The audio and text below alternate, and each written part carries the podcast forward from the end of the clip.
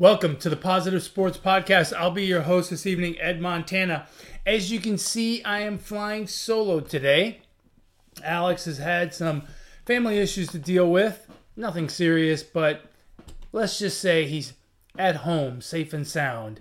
Uh, and we had some technical difficulties. Couldn't do the Zoom thing because, well, we're both old and we don't know how to work Zoom effectively, I guess is what it boils down to. So, today you just get the light version of me. Now, it's Tuesday here in Katy, Texas, right outside of Houston. And as you notice, it looks like I'm wearing some kind of thing around my neck. Well, in the running world, they have this thing called Medal Monday. But we didn't do the podcast on Monday, and I, for one, celebrate my medals all week long.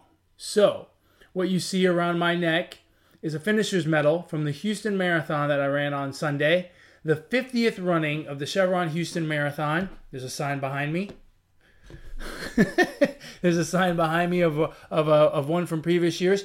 But I ran the marathon on Sunday. It was a very, very cold day. I had a mediocre day. I made it through. I survived. I feel good. I'm healthy. I had a lot of fun with friends. And so, yeah, that's what I did on Sunday. Just went out and ran 26 miles. My 27th consecutive Houston marathon, my 64th marathon overall 63, 64, something like that. And uh, I'll tell you what, it is an incredible event. I was out there running at the same time that two women broke American records. Keira D'Amato broke the American record in the in the women's marathon, and Sara Hall broke the half marathon record, the women's half marathon record. So I was out there at the same time. They finished well before I did. Let's just say they were probably back in their hotel resting and uh, drinking some hot chocolate while I was still out on the roads trying to survive the wind and cold. It was good. There was a stretch for about four miles where the wind was right in your face, and that was hell. Well, I guess not hell because it was really cold, but it was unpleasant to run because every step you took forward, you felt like you were being pushed back a couple of inches. But anyway, that's the way it goes sometimes. Congratulations to Keira D'Amato. Congratulations to Sara Hall. Congratulations to all the winners of the uh, the marathon and the half marathon, the 5K on Saturday. Like I said, Houston puts on an incredible event. It was so nice to be out there with 15,000 people. Um, you know, obviously we didn't have one last year, and so to be back out there this year was incredible. It was just it's great. It's a it's an electric experience to see people cheering the whole way. Um, the city really comes out for it. It I can't say enough good things about the race, the experience. I love it. It it, it doesn't matter how well or how poorly I do. Um, it's a it's a day that I always enjoy, and it's an event that is just truly unique. Um, this is my you know, at this point, this is my adopted hometown, and it feels great uh, to run through the streets of Houston and and complete another marathon. I can't wait to do it again next year. Um, speaking of can't wait to do it again next year, there's several teams this weekend that are already thinking can't wait to do it next year, but they didn't have a good time this weekend. They have a bitter taste in their mouth. And so they are just wanting to get back to work and hope that next year is better. What am I talking about? I'm talking about the first weekend of the NFL playoffs. Super wild card weekend, the first weekend uh, in the NFL playoff history where you have six games. The first weekend where you had a Monday night playoff game. Um, and look, this is not going to be a popular opinion. But maybe having more teams in the playoffs is not a good thing. We got some real uh, blowouts. I mean, there's no other way to really. I mean, we got we got one good game, and that one was marred by officiating, and we got another game that had a close finish, but in the end, I think everybody lost. So without any further ado, let's go through the games. Let's look forward to next weekend. Let's talk NFL football, week one of the playoffs, right? Week, I guess this is week 19, technically. Super wild card weekend. Let's call it what it is. Super wild card weekend. You have the Raiders went to Cincinnati. Cincinnati trying to win a playoff game for the first time in 31 years. The Bengals ended up winning the game 26-19. And unfortunately, it was a good game, but all we're going to talk about when it comes to that game is the officiating. The officiating was terrible. Um, there was an inadvertent whistle that the Raiders very obviously stopped playing. Um, Joe Burrow found someone in the end zone threw the touchdown, and they let it stand. And and, and sometimes things have to happen in order for rules to change, right? An inadvertent whistle dispute is not reviewable. My guess would be probably because they can't get the audio to work for them. Um, but regardless, that's obviously a rule they're going to change going forward.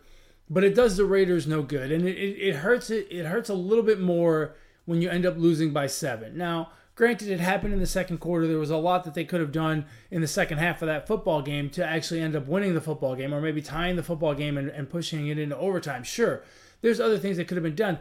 But when you just about hand another team seven points, it's tough to overcome. Um, and the Raiders have overcome a lot this year. Remember, Jon Gruden was the head coach of the Raiders before this season started. Weeks and weeks of speculation of what he said in those emails and what kind of comments he made about who and what. And then finally he got fired, and then the new guy comes in, and you know he's got an interim tag on him, which is never an easy situation. That team has had to overcome quite a bit. Um, they had to win quite a few football games towards the end of the season to even get into the playoffs. And uh, you know, look, they, good for them. I think the season is still a success. They have stuff to build on. Offensively, they're a good football team. Defensively, they're getting better. They have stuff to build on, but it's still a bitter pill to swallow for them, knowing that they lost a football game by seven, and one of the touchdowns that Cincinnati scored was on a on an on a play with an inadvertent whistle. I mean, that's not the reason they lost, but you know. Um, and then you've got you, you know a, a, a roughing the passer call late in the game uh, where uh, a Cincinnati Bengal guy kind of comes across the front of Derek Carr, doesn't actually hit him in the head.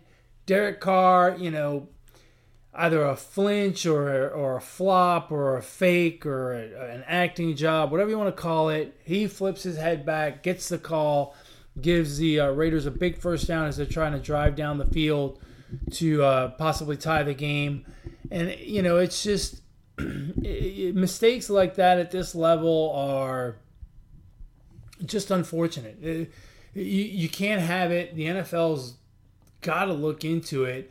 Um, it was a good football game, and unfortunately, the only topic of conversation after that game was about the refereeing. I mean, it's it's terrible, and and um, you know, you just the NFL can't continue to have these issues with referees. It just it looks so incredibly bad for the uh, for the league. It just it looks terrible, and it's um, you know, it's it's so unfortunate that we're here on Monday or or in this case Tuesday, talking about the officiating. It's just it's sad for lack of a better word. I mean, I I don't know how else to explain it other than it's just sad that this is what we're talking about today.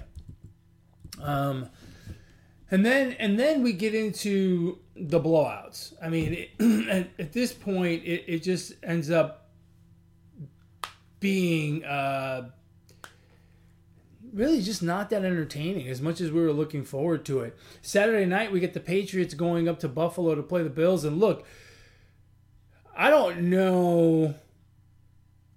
You, you know, the Bills just manhandled the Patriots. I mean, they just manhandled them. They went up and down the field at will, and um, they scored on. I think they scored on every single possession. It was twenty-seven to three at halftime. Um, there was no game to be had here. Uh, credit to the Patriots; they played to the to the very end. I think that it was a smart move on on uh, on Bill Belichick's part to to play the game out uh, and not really kind of fold it up uh, because it's good experience for Mac Jones. But I mean, the second half was pretty much worthless, and they scored 17 points, but by that point, uh, you know, the two touchdowns in the second half, especially the one in the fourth quarter, you know, the game was well in hand, and you know, the Bills just absolutely manhandled them. Josh Allen is proving to be a royal pain in the ass for defenses. Um, he throws the ball well. Uh, sometimes makes some mistakes, but he's a, he's pretty good with the football. But the guy can, you know, they can. It's not. There's some quarterbacks that can break that a play can break down and they can go out on on a run and pick up five, six, ten yards. And then there's Josh Allen, where they actually run specific plays for him. And what I like about this Normally, I don't like the whole running quarterback thing, but I do like it from this perspective with him. It's usually plays that are relatively safe for him, physically speaking. Now, what does that mean, right? Well, what it means is he is they're running him to the sideline, giving him opportunities to get out of bounds. It's not like when he's, uh, you know, just you know running, just trying to get out of the pocket and survive, and then he gets he gets hit, right? Like it's it's design plays for him to to to get out of the pocket and get out of bounds five ten yard down the line. And the guy does an incredible job of running the football. I mean it's just plain and simple. He's he's a he's a natural at it for lack of a better word.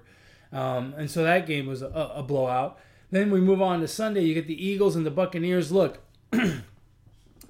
the Buccaneers are a legit Super Bowl contender. They're not just a playoff team, they are a legit Super Bowl contender. And the Eagles, while they had played well at the end of the season, let's face it, this is a team that had not beaten a team with a winning record all year long. And so, while I applaud the Eagles in their efforts to make the playoffs, the, the good run that they got in the second half of the season, uh, there's certainly some building blocks there. Uh, they were really no match for the Buccaneers. And th- again, this is a game where again one team just keeps scoring and the other team is just not scoring, and so it ends up being a blowout. The Eagles make it respectable with 15 points in the fourth quarter, but ultimately there's nothing there. Uh, the Buccaneers handle their business uh, quite uh, handsomely. And I will mention one thing about the Buccaneers. And I'm going to mention this because when I talk about another game later on, you're going to see a very stark difference. The intelligence of that football team as a whole is very, very noticeable. Uh, late in the game, about three and a half, four minutes left in the game, I believe they get the ball. They've their lead has been cut to 16, which you know is still a big lead, but and they they're going to run the ball because they're going to try to run out the clock. And they had guys running the ball, getting first downs, and dropping right there. Like they would not go out of bounds, even though all of their momentum was taking them out of bounds. They could have gotten 10 more yards if they had gone down the sideline, if they had pushed the envelope. But they were smart enough to get the first down and get down. It's not about yards at that point, it's about clock. That is something that is that's good coaching, that's a smart football team, that understands the game, that understands what they are trying to accomplish. They are trying to win the football game. They're not trying to pad stats. They're not trying to blow anyone out of the water. They're not trying to work on their next touchdown celebration. They are trying to win football games win and advance. Get to the next level, get to the divisional round, get to the conference championship game, get to the Super Bowl, and, and, and give yourself a shot at crowning yourself Super Bowl champions. That's what that team's focused on. And that is, is a sign of a football team that is a serious contender. They're not concerned with yardage and touchdowns and touchdown celebrations. They're concerned with winning football games. That is a very well coached football team. Uh, one last note on the Eagles. I think the future is looking up for the Eagles. They have a good, solid running game, and I think they can build on that. Um, I like their coach Sirianni. Uh, I think that the team can get better through the draft, free agency, what what have you. I look forward to seeing how they progress in the next couple of years. I know Jalen Hurts doesn't blow anyone's socks off in terms of being a, a quarterback, an elite quarterback, but I think he's he's good, and I think he's going to get better as he gets more weapons around him. Um, so th- I think the future is bright for the Eagles. And then uh, in Sunday afternoon, we get the 49ers and Cowboys. And um, you know, this is this is a difficult game to break down because there's so much to unpackage on one side. Let me just say this. The players, the Dallas Cowboys players, went out and lost that football game. But the Dallas Cowboys players lost that game. The Dallas Cowboys players and coaches lost. The Dallas Cowboys as an organization lost. And the city of Dallas lost. That was a pathetic performance on so many levels. There are this is the positive sports podcast. But unfortunately, this is going to be the negative breakdown section because there is nothing good to say about the Dallas Cowboys today. They lost in so many ways on Sunday. It is it's really incredible. They got more penalty yards than I mean they probably had more penalty yards than they had offense yards. I mean, I know that's not true, but it sure felt that way. They got a penalty on the first snapped play of the game. What was the penalty? It was a guy lined up in the neutral zone. And look, it was an offside. He wasn't lined up in the neutral zone. The neutral zone is the width of the football, right? And oftentimes, one of the ends will have his hand in that space, right? what what constitutes the width of the football across the entire field. And the referees won't call that. Sometimes they'll be, they'll lean, you know, lean forward. Their head will be over the football. Sometimes the ref let it, let it go. Sometimes they don't.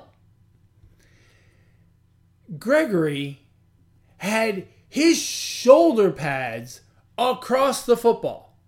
That's how far off he lined up. So the referee had no choice but to call it. The Niners ran the ball at will in the first half. At will. Ran the ball up and down the football field. Thank God they stalled in the red zone, or that game would have been a complete blowout. They had three field goals in the first half. If those are touchdowns, you're looking at a 28 to 7 game at halftime as opposed to 16 to 7. 16 to 7, hey, Cowboys have a chance, right? It's it's still a ball game. They're behind. It's not good, but right. How many times have we seen teams kick three field goals in the first half, comes back back bites them in the tuchus, and the other team comes back and wins, even though they played a, a horrible first half because the the you know in this case the Niners didn't really cash in their opportunities. Nope, not with the Cowboys on Sunday. The Cowboys ran a play where CeeDee Lamb caught a pass over the middle and then was supposed to lateral, lateral it to Pollard, who was down the sideline. Most laterals are underhanded. CeeDee Lamb did his best Johnny Unitas impersonation and launched this thing into the third row. First of all, why we're running a trick play, a hook and ladder type play in the second quarter, eh, it smells like desperation to me, but okay, whatever. To each his own, right? But that play looked like it had not been practiced at all. And the way they showed up this week, I wonder if they did practice. Dak Prescott did not throw the ball well. Overshot receivers. The receivers dropped passes left and right. Zeke Elliott had 31 yards of rushing. The offensive line didn't do their job. Defensively, they were getting run on left and right. They played a little bit better in the second half. Offensively, they started to move the ball a little bit. They stopped the, the Niners' momentum in the second half, and Jimmy G helped them out with an interception that got them to within one score and a chance to possibly win the football game. And then you have the debacle at the end of the football game, the time management. Look, potentially two shots from the 40 to the end zone, two Hail Marys in 12 seconds, in 10 seconds, uh, maybe as opposed to one shot from the 25, yeah, we can argue whether that was the right play call to have Dak do that scramble. Okay, we, we can argue that. I'm, I'm fine with that. But then to line up and put the ball like you're going to spot the ball, look, if some dummy like me knows that the referee has to touch the football on every single snap, the referee has to set the ball on every single snap, how do you not know it? And again, that's coaching. Just like we talked about Tampa Bay, well coached, smart football team, that's lack of coaching. And that's not just this week, that's all season long. Because Tampa Bay has been working on that scenario since minicamp. The Cowboys in on Super Wildcard weekend still don't know that the referee has to touch the ball. And it was that one second of the referee having to fight his way through the offensive line that was already set, take the ball from the center, and then move it three inches or whatever it is that he moved it.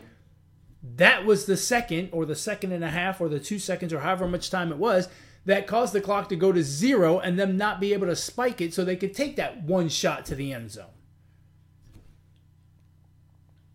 So the Cowboys are just a comedy of errors during the game. And then it gets worse. Yes, it gets worse. It gets worse. Because you're a proud football franchise, and then what you do afterwards is worse than the performance on the field for the previous three hours when you played a football game against the 49ers in the playoffs. Because then you have fans throwing bottles at players, at referees, fans acting like idiots, throwing all kinds of debris on the, the officials and the players as they're walking off the field. I'm not going to crack the joke about other cities because it's it's just disrespectful. It's disrespectful and it'll take away from the tongue lashing that Cowboy fans deserve. You're better than that. You're a storied and proud franchise with many Super Bowl rings and many Super Bowl trophies in your trophy case. For you guys to act that way is asinine. Not to mention, it wasn't the player's fault. It wasn't the ref's fault. It was everyone's fault. And it starts at the very top, all the way down to the bottom. It starts at Jerry Jones and it goes all the way down to the last water boy, equipment guy, whatever. It's the whole organization. There is no one left to be unblamed. No one. Absolutely no one. There is blame to go around for every single person. And wait, it gets even worse. That's right. It gets worse. They played a terrible football game in the playoffs to lose to the 49ers at home. And then you have fans throwing debris at players and referees. And yet it still gets worse. And what I'm talking about now is Dak Prescott. Now, I'm a big Dak Prescott fan. I like the guy. I genuinely like him. He's tough.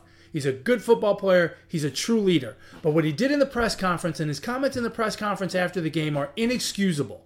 And I hope the NFL is listening. I hope the NFL heard them. And I hope the NFL acts. It is inexcusable. When asked by a reporter about Cowboy fans throwing debris on the field, he went out and starkly defended his football team and starkly defended his players and stood in front of the media and said, Hey, you should ride with us all year long because we sacrificed and nobody wanted to go out like that. Perfect answer. But then the follow up is where he really screwed up. A reporter followed up and said, well, maybe they were throwing, well, I don't know that they were throwing it at the players. Maybe they were throwing it at the refs. And Dak Prescott said, not once, not twice, three times. He says, well, credit to them. Credit to the fans for doing that. Encouraging fans to behave that way when the call doesn't go their way. That's wrong. That's wrong. That's terrible, and I hope the NFL deals with it. And I'm a, they have to deal with it. I can't imagine that they won't. You, you hear coaches getting fined for criticizing officials all the time. All the time. This goes beyond criticizing officials. You're encouraging people to throw debris at referees. Can't have it. Cannot have it. That is inexcusable. And I am I am more than willing to accept that Dak spoke incorrectly in the heat of the moment. I am more than willing to accept that Dak said something in the heat of the moment that he did not mean and that he does not want people to interpret that way. However, he said it not once, not twice, but three times. And so for that, the NFL must act. A fine, a hefty fine, a suspension, maybe. It's that bad. You cannot encourage and, uh, and praise violence towards anyone, especially officials. Can't have it. Cannot have it. So, yes, the San Francisco 49ers won a playoff game to advance in the, in, in the playoffs. But the Dallas Cowboys lost. The Dallas Cowboys players lost, the players and coaches lost, the organization lost, and the city of Dallas lost. Do better. It is unfortunate that probably the most the, the biggest part of this podcast will go to that miserable performance all the way through. From the kickoff to the post game presser. That's about as complete a failure as you can have on any given day by an organization. And the Cowboys had that on Sunday for the whole world to see. It's unfortunate, but do better. It was a terrible performance. Congratulations to the 49ers. They don't have an easy road ahead of them, especially if Bosa does not uh, clear the concussion protocol. But, you know, they're a tough football team, and I think that uh, you know they're, they're they're gonna they're gonna they are going to battle it out with whoever they have to face, and we'll get to that a little bit later on. Um, in the nightcap on Sunday, what can you say? The Steelers felt like the most the least deserving team to be in the playoffs. Kansas City is, is amazingly not a one seed, but was predicted before the season started to be the best team in the NFL. And so this was a mismatch, really.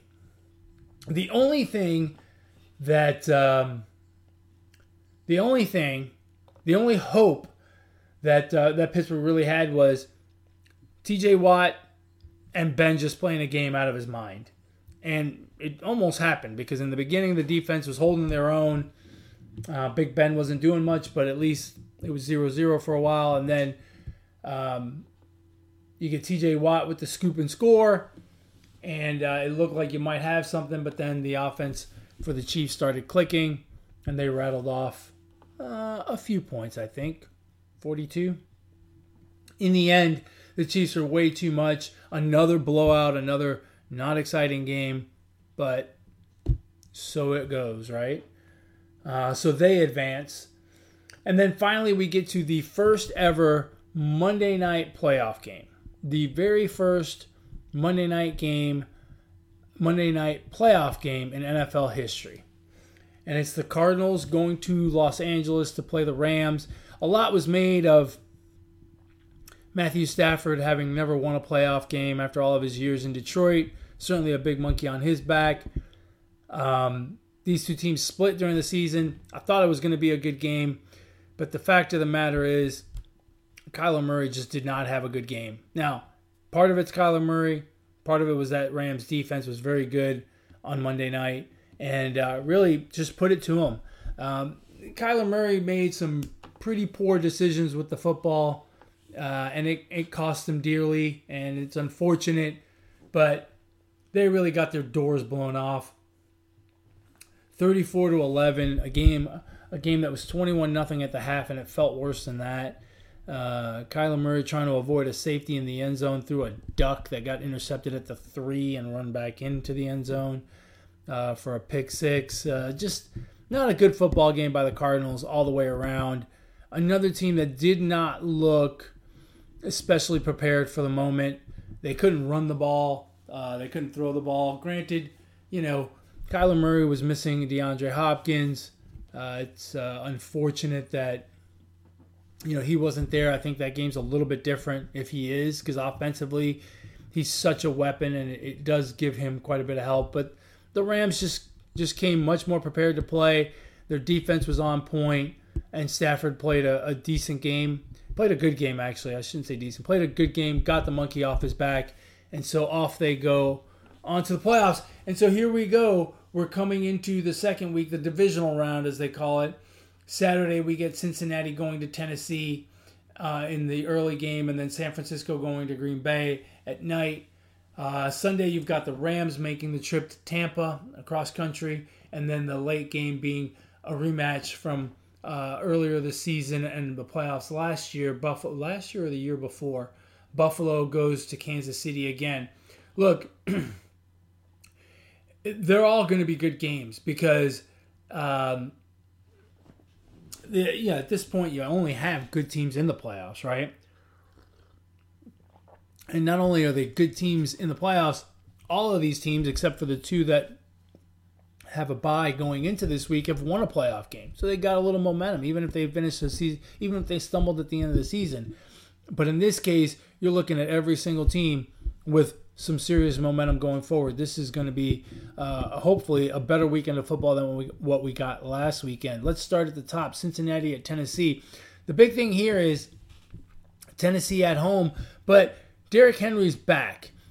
Uh, he's practicing full contact. He's going to be ready to go. That Tennessee offense is completely different with him in the lineup. It's just a different swagger. It's a different control. They don't have to rely on Tannehill to uh, to move the to move the ball. So look for the Tennessee offense, especially after a week off, to kind of really get the engines going early. Cincinnati coming off an emotional win last week, and still they're a young team. They're fun. Joe Burrow, Ja'Marr Chase, fun guys to watch. But I think in the end, Tennessee is going to pull this out. Uh, San Francisco heads to Green Bay in, on Saturday night. Now, unfortunately for San Francisco, they get one day less of rest against a team that's been rested for a week. Uh, so it's going to be tough for them. The key in this game is going to be Bosa. If Bosa clears concussion protocol and is 100%, I think the Niners have a chance. They can run the ball, their defense is good. They can make the game difficult for the uh, the for Aaron Rodgers and the Green Bay Packers. If Bosa's out, and no, and they can't get pressure on Aaron Rodgers, it's going to be a real, real problem. And the Packers rested. It's going to be tough. And you know, in Green Bay, I'm sure it's going to be nice and cold because when is it not cold in January in, in Green Bay? It's going to be a tough game for the 49ers. I don't think Bosa is going to be back. And with that being the case, I think the Packers are going to win this football game. Sunday, you have the Rams going to Tampa Bay. This could end up being the best game of the weekend. Um, the Rams defense has the kind of defense that will give Tom Brady trouble. They will be in his face. They will rattle his cage. They will put pressure on him. Uh, remember, they've got Aaron Donald in the middle. They've got Von Miller at the linebacker position. They've got a very, very good front seven. That's going to cause some headaches for the Tampa Bay Buccaneers. If the Tampa Bay Buccaneers get Leonard Fournette back, that's going to help greatly because it'll give them options to run the football, both inside and outside. Um, you know, they're missing Chris Godwin, so Mike Evans is going to have to have a big game. And of course, Gronkowski, the Brady Gronkowski connection we've seen for, you know, a dozen years. And so we know that works. Um, it's going to be a very good game from that perspective. On the other side of the ball, look, the Tampa Bay defense is for real. They're getting healthier as the season goes on. Remember, early in the season, they had a stretch there where it seemed like they were playing with, you know, paper dolls in the secondary because they were all getting hurt. Well, those guys are all starting to come back and they're starting to get healthy on the defensive side of the football. And they're going to have to because the Rams can run the ball and the Rams have receivers that can catch the ball. They are a complete offense. Cam Akers and Michel running the ball in the middle, in between the tackles, and on the edges. They're going to be very good running the football. But then on top of that, Odell Beckham and Matt Stafford seem to be really getting a connection going. And look, on the other side, you've got the best receiver in the league this year in Cooper Kupp. They can throw the ball as well. So we're going to get a game where I think on both sides of the football, it's going to be very difficult to say one team has a huge advantage over the other. Look, when Tampa Bay has the ball, Tampa Bay is a very good, efficient offense. If they get Fournette back, they'll be able to run the ball. They can throw the ball to those receivers. They've got Tom Brady, the the best quarterback that's ever lived, right, and still playing well at 44 against a defense that is talented. You've got Ramsey in the secondary. Uh, you know, the, the David Long in the secondary who's playing well. There's a lot of good football players in that in, in that Rams on that Rams defense. So that is going to be a battle of the Titans. And like I said, on the other side of the ball, the Rams show that they can move the football both on the ground and in the air. If Matt Stafford can make good decisions and not make big mistakes, it's going to be good. I'm not going to pick in this game. It's too close to call. I think the game is going to be very, very close, and it is going to be I think it's going to come down to the last possession or two. I think it's going to be a bit of a nail biter, and I'm really looking forward to it. No pick for me on that one. And then Sunday night or Sunday late afternoon, we get Buffalo at Kansas City in a rematch of a game that was played earlier this year. Buffalo won, and a rematch of a playoff game. I want to say it was last year.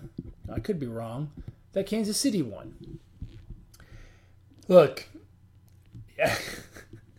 I'm going to sound like a broken record here, but I'm not making a pick in this one either.